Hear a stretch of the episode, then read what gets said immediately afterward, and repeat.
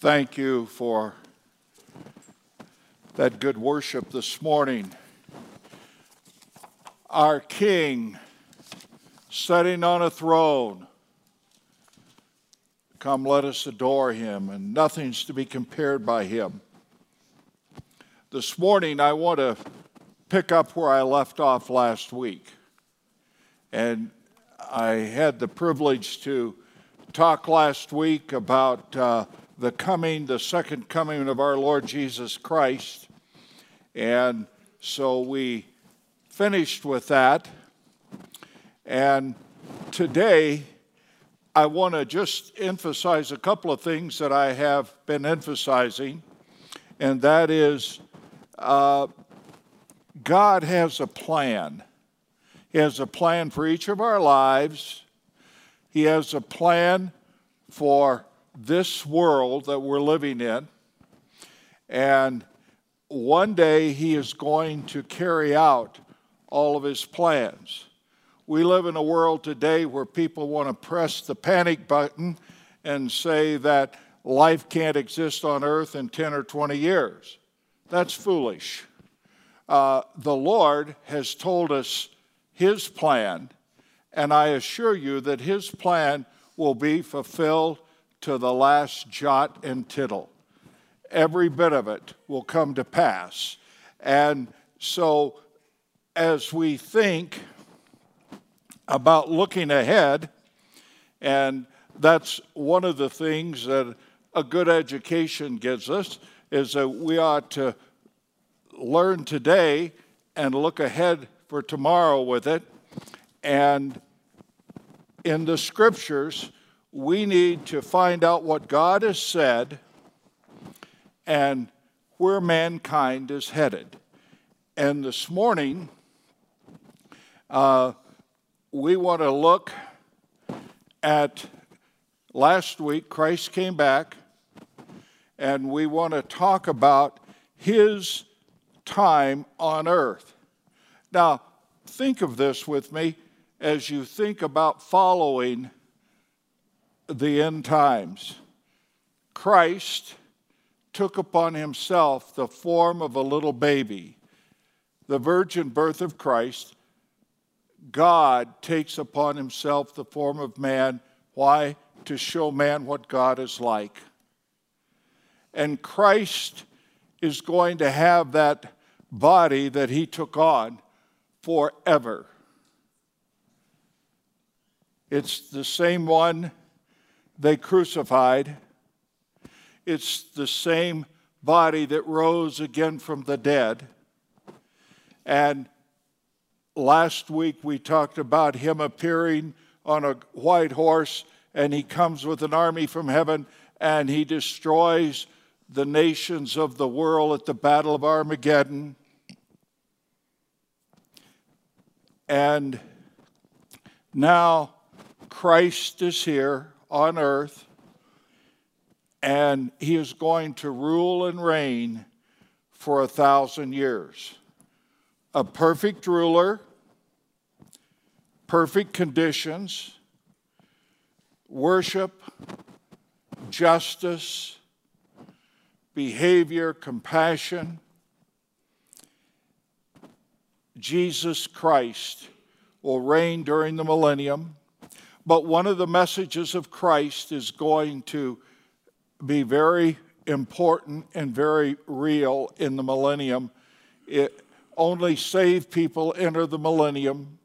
Then children and children and their children. The words of Jesus become very important.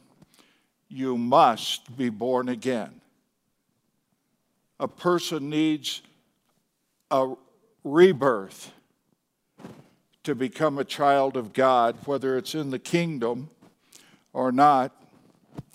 This kingdom is a theocracy. God is going to rule over the affairs of men in a very direct way.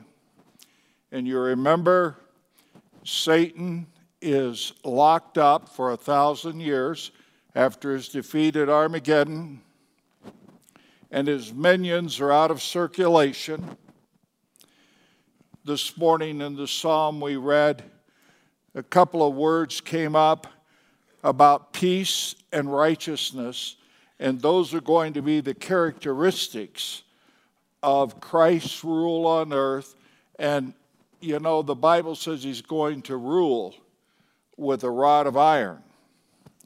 Uh, it's interesting as you think about this time that Christ is going to rule on earth and how he's what he's going to do. Zephaniah 3 9 tells us that there will be one world language. Now, you remember there was one world language until the Tower of Babel, then the confusion of the tongues that we live in today. And in the millennium, when Christ comes back, there will be one language. And as we think about Christ, last week we th- thought about his return. In the book of Daniel, 12, chapter 12, 11, and 12, it talks about those 75 days between uh, Christ's return and the beginning of the millennium, uh, the purging of the temple, and then the judgment of the sheep and the goat nations going to take place. And you remember that the angels, Matthew 24 and 25, the angels go to the four corners of the earth and they bring every human being left before the Lord. And those people uh, will be judged. The sheep are believers, and the goats are unbelievers, and they're going to be judged by the Lord Jesus Himself. And the unsaved will be cast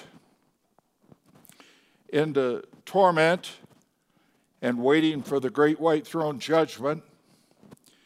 And it in Revelation 19, 17 through 21, uh, you see the birds helping clean up and do the burial for that great battle that has just taken place.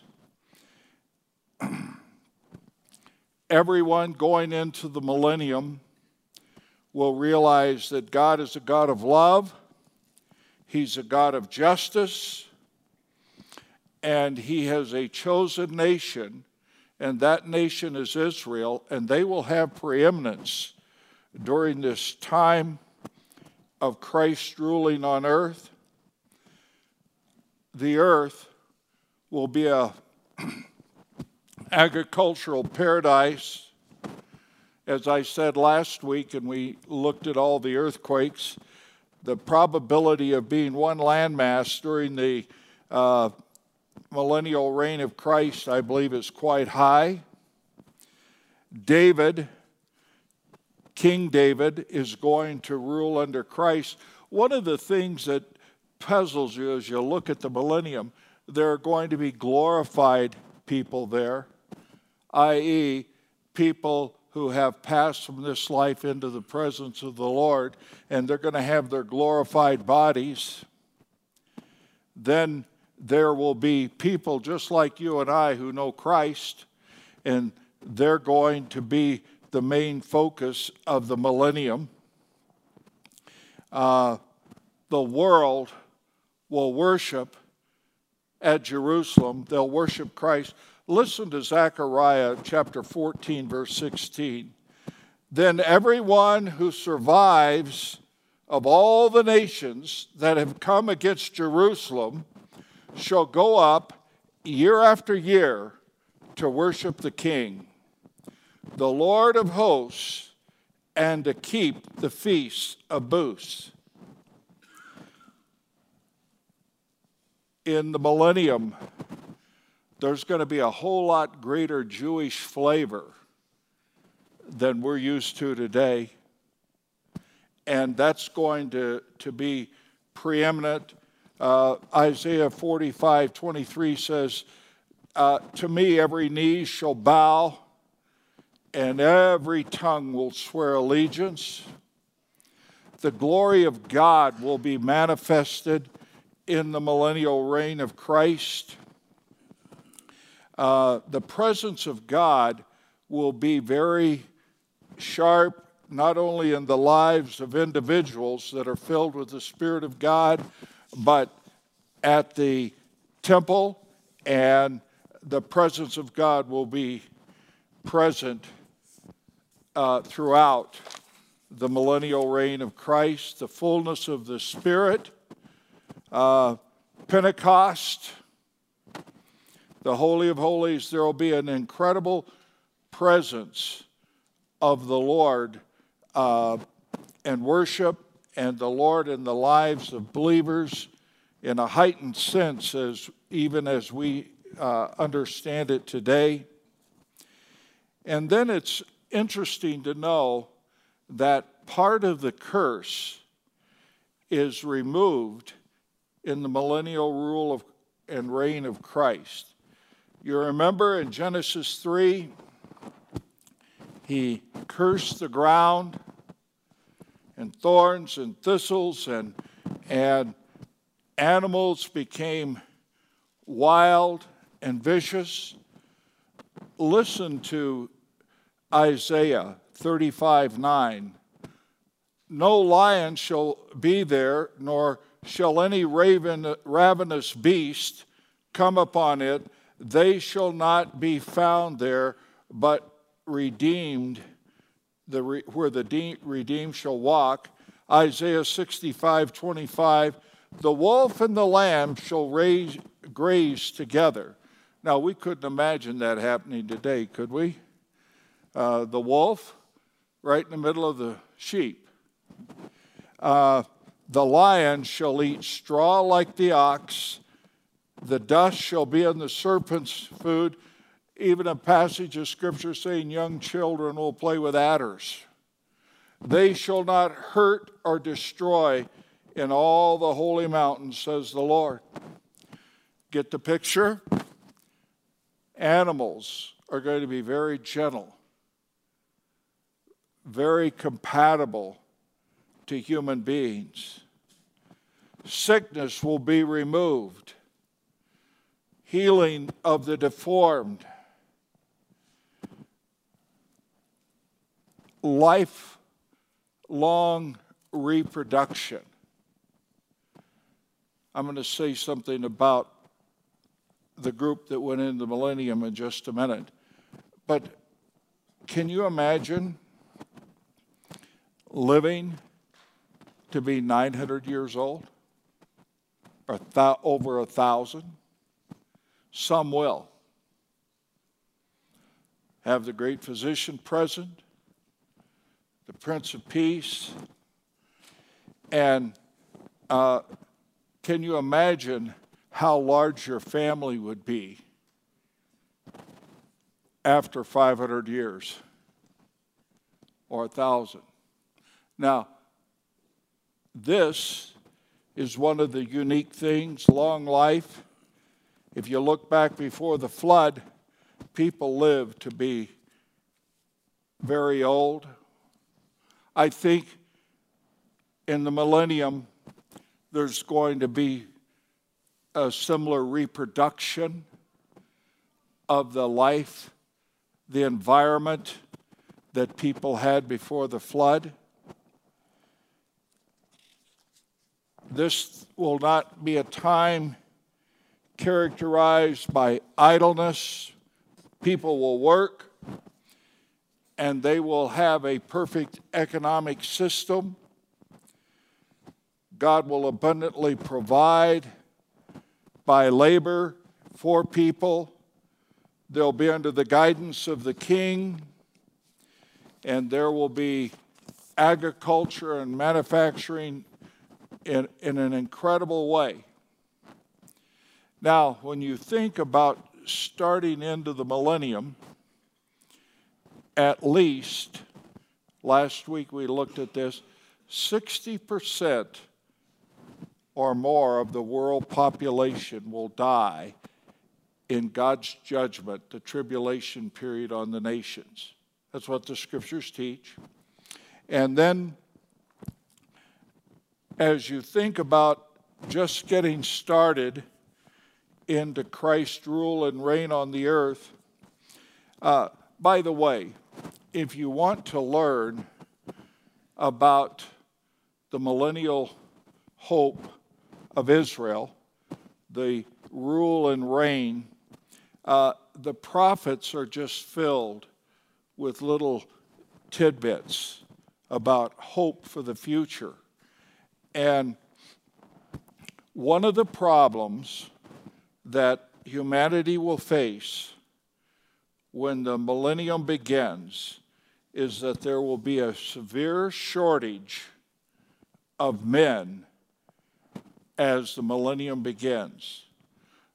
Isaiah 24, 4 through 6. The earth mourns and fades away. The world languishes and fades away. The haughty people of the earth language, languish.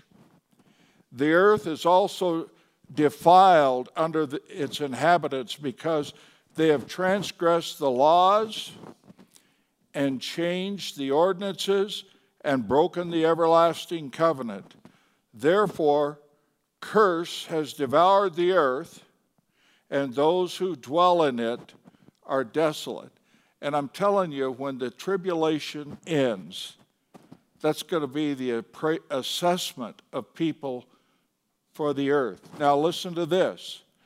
Therefore, the inhabitants of the earth are burned, and few men are left.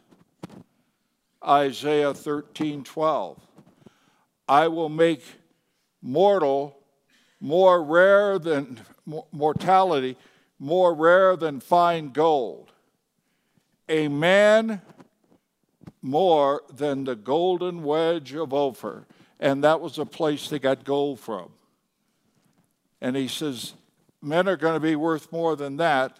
Now, this last one is, and Isaiah 4 1, 1 is, is a very puzzling verse. And in that day, seven women shall take hold of one man, saying, We will eat our own food, wear our own apparel, only let us be called by your name. Take away our reproach. Then you read in Ezekiel 36, 37, where people were praying for the Jews were for the increase of our people. So there's going to be a shortage of a lot of things when the millennium begins.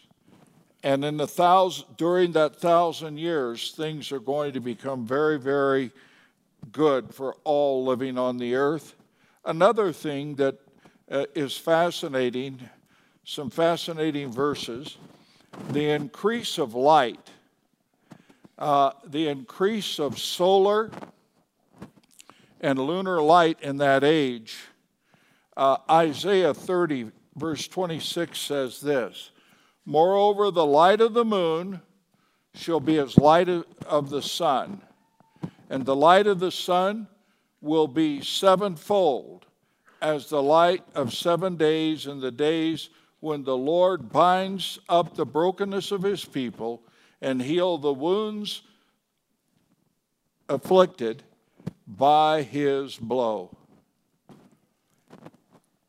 Now, there are a lot of perfect things going to come to pass in the millennium, but the big problem in the millennium is found in Galatians, the fifth chapter. Now, the works of the flesh are evident sexual immorality, impurity, sensuality, idolater, idolatry, sorcery, enmity, strife, jealousy, fits of anger, rivalries, dissensions, divisions, envy, drunkenness, orgies, and like things. I warn you, as I've warned you before, that those who practice such things will not inherit the kingdom of God.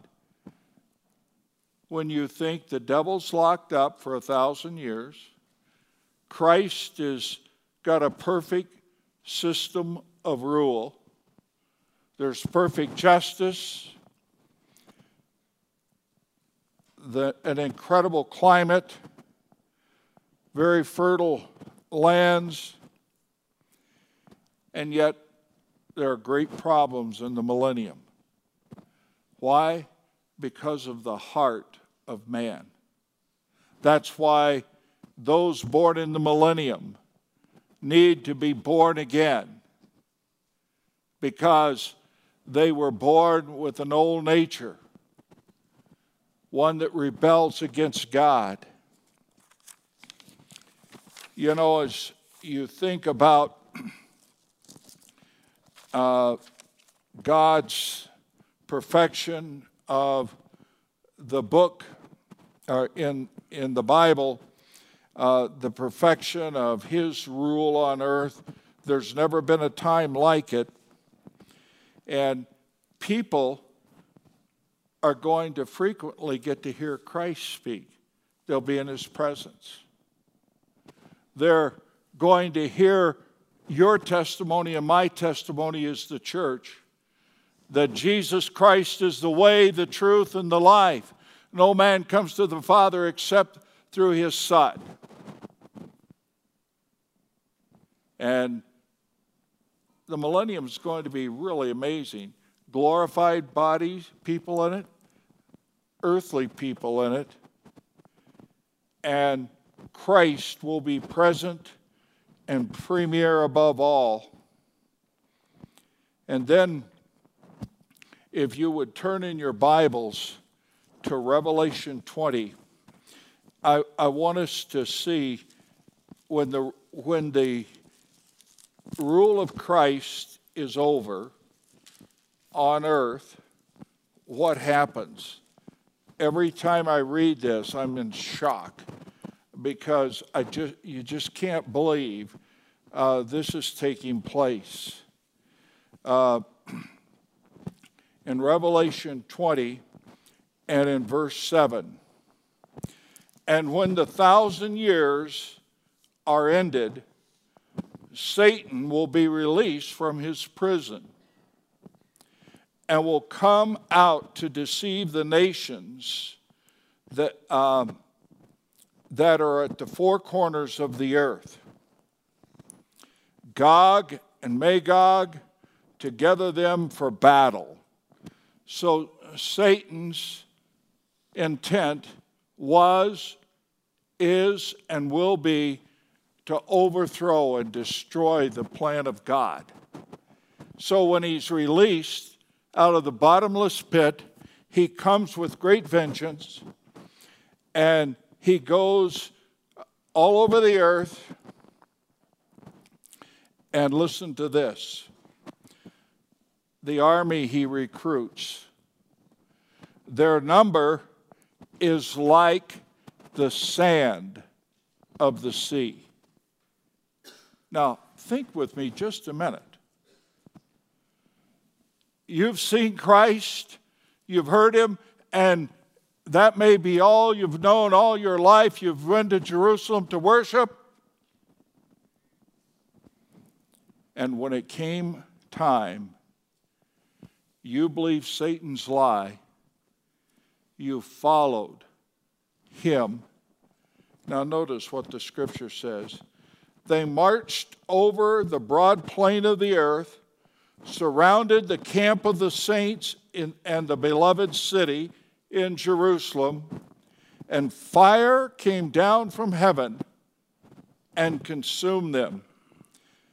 And the devil who had deceived them was thrown into the lake of fire and sulfur, where the beast and the false prophet were, and they will be tormented day and night forever and ever. That's the last war to take place on planet Earth. Then God's program continues to move on. In Revelation 20 and verse 11, the next verse there. Look at that. Then I saw a great white throne and him who was seated on it from his presence, earth and heaven fled. No place was found for them. An incredible things happening here. A great white throne, and Christ is sitting on that throne. And the significance of this is that every unbeliever from Cain on will be standing before Jesus Christ, the creator of heavens and earth. And notice what this passage says I saw the dead, great and small, standing before the throne. Now, you know, there are some people who have this foolish idea that I won't have to stand before God. I'm telling you, every person God made, every person He created, someday will get the privilege to stand before Him.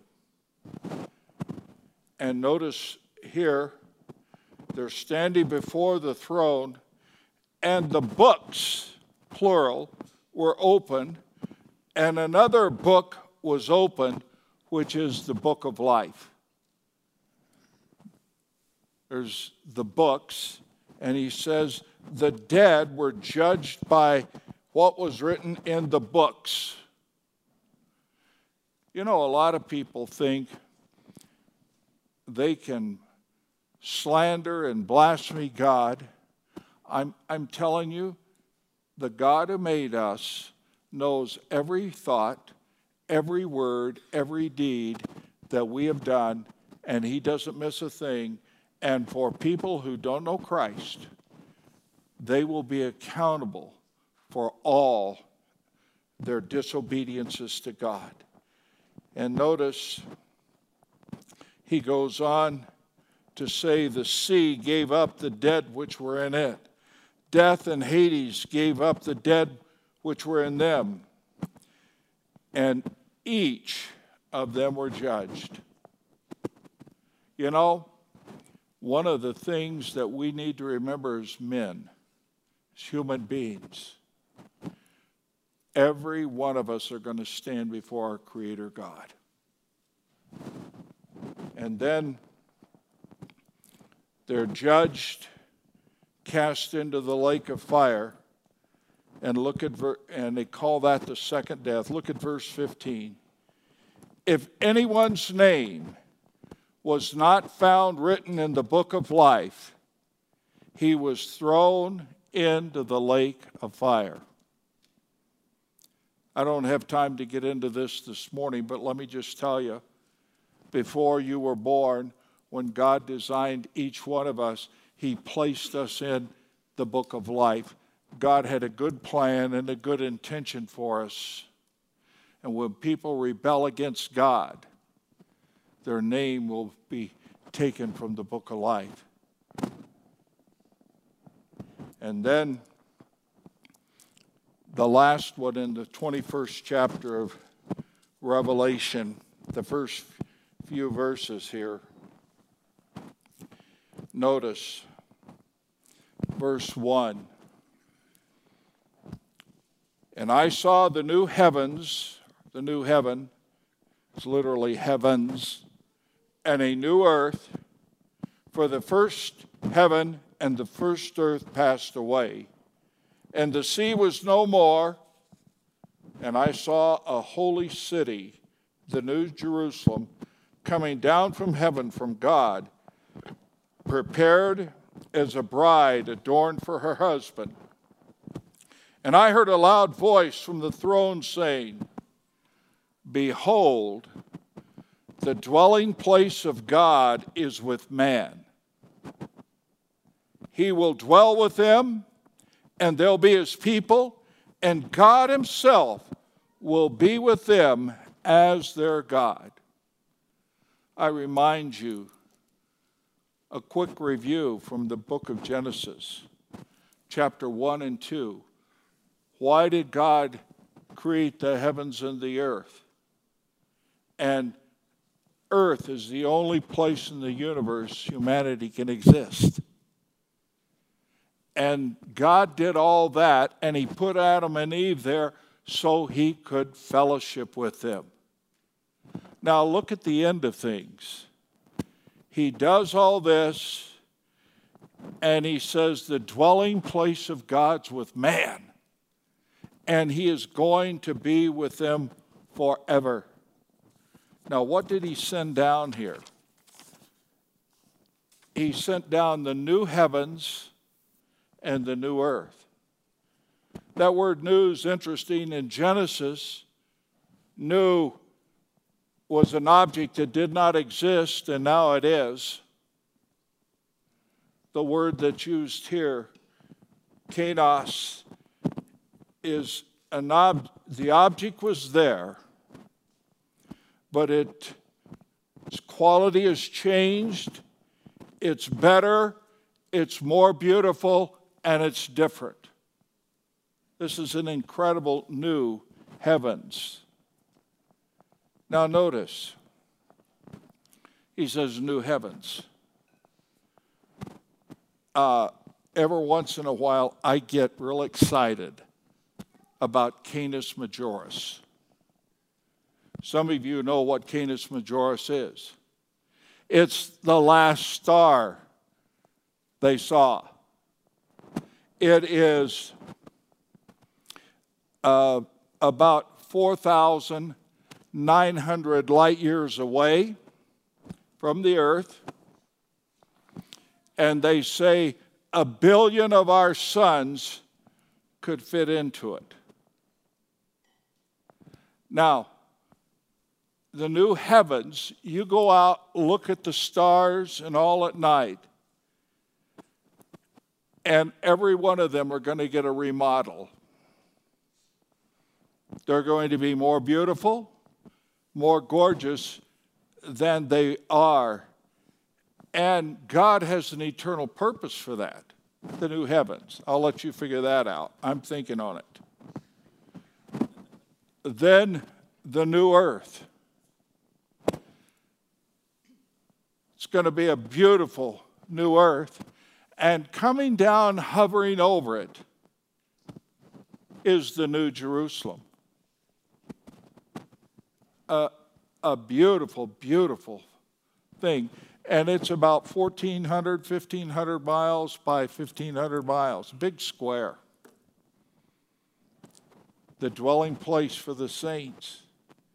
I think it's totally interesting that the 12 gates around that new Jerusalem named after the 12 tribes of Israel. For those who say God is through with Israel, that's a problematic passage for them. God's not through with the Jews. He'll fulfill every one of his problem, uh, promises to Abraham. He won't miss won't miss a lick. Now, we've run out of time, so let's think about how knowing the future will affect your life. When you know and believe that God's going to do what He says He's going to do, how does that affect our lives today? How real is Jesus Christ in your understanding of prophecy? I hope from the virgin birth on, when you think of Christ, you think of the one who suffered and bled and died, rose again from the dead. He came back to rule a thousand years. And I'm telling you, Jesus Christ is going to have a physical body throughout eternity, and he is going to rule and reign, and we can trust him. And most of all, if you don't know where you're going to go when you die, friends, I'm telling you that God's told us the truth. Uh, we can trust the promises of God. And it's a miracle when anybody comes to know Christ. Jesus says you must be born again. Do you know how that's described in the scripture? We pass from death to life, spiritual death to spiritual life. And, and it is such an exciting thing when you know in your heart, you have peace in your heart, that you have a personal relationship with Christ, and you know, uh, as Paul said in 1 Corinthians 15, Oh, death, where's your sting? The sting of death is gone because you know that when you know Christ is your Savior, we pass from uh, to be absent from the body is to be present with the Lord. And then God's so good to us, He's going to pick that old body up out of the grave, and we're going to have a glorified body forever. And the best I can do quickly is to tell you it's like His glorious body. After He rose from the dead, what was His body like? That's the kind we're going to get. And you know, when I get to heaven, I expect to recognize all my friends. Heaven's a real place. God's given us real hope. And may we take these truths and use them for the glory of Christ. Shall we pray? Father, this morning we have flew through these incredible things, but we believe that you are real and you are really going to do everything you've promised in your word. And so we pray that this morning the Spirit of God would work in each of our hearts, create a deeper devotion for each of us to love and follow and serve Jesus Christ. And Lord, we just pray if there's anyone here this morning who's not sure of where they'll be spending eternity, we pray that you would work in their hearts and draw them to yourself, we ask. Now, Lord, we know you're going, you are glorified, you will be glorified, and we pray that today you would be high and uplifted in each of our lives. We ask it in Christ's name. Amen. Amen. Let's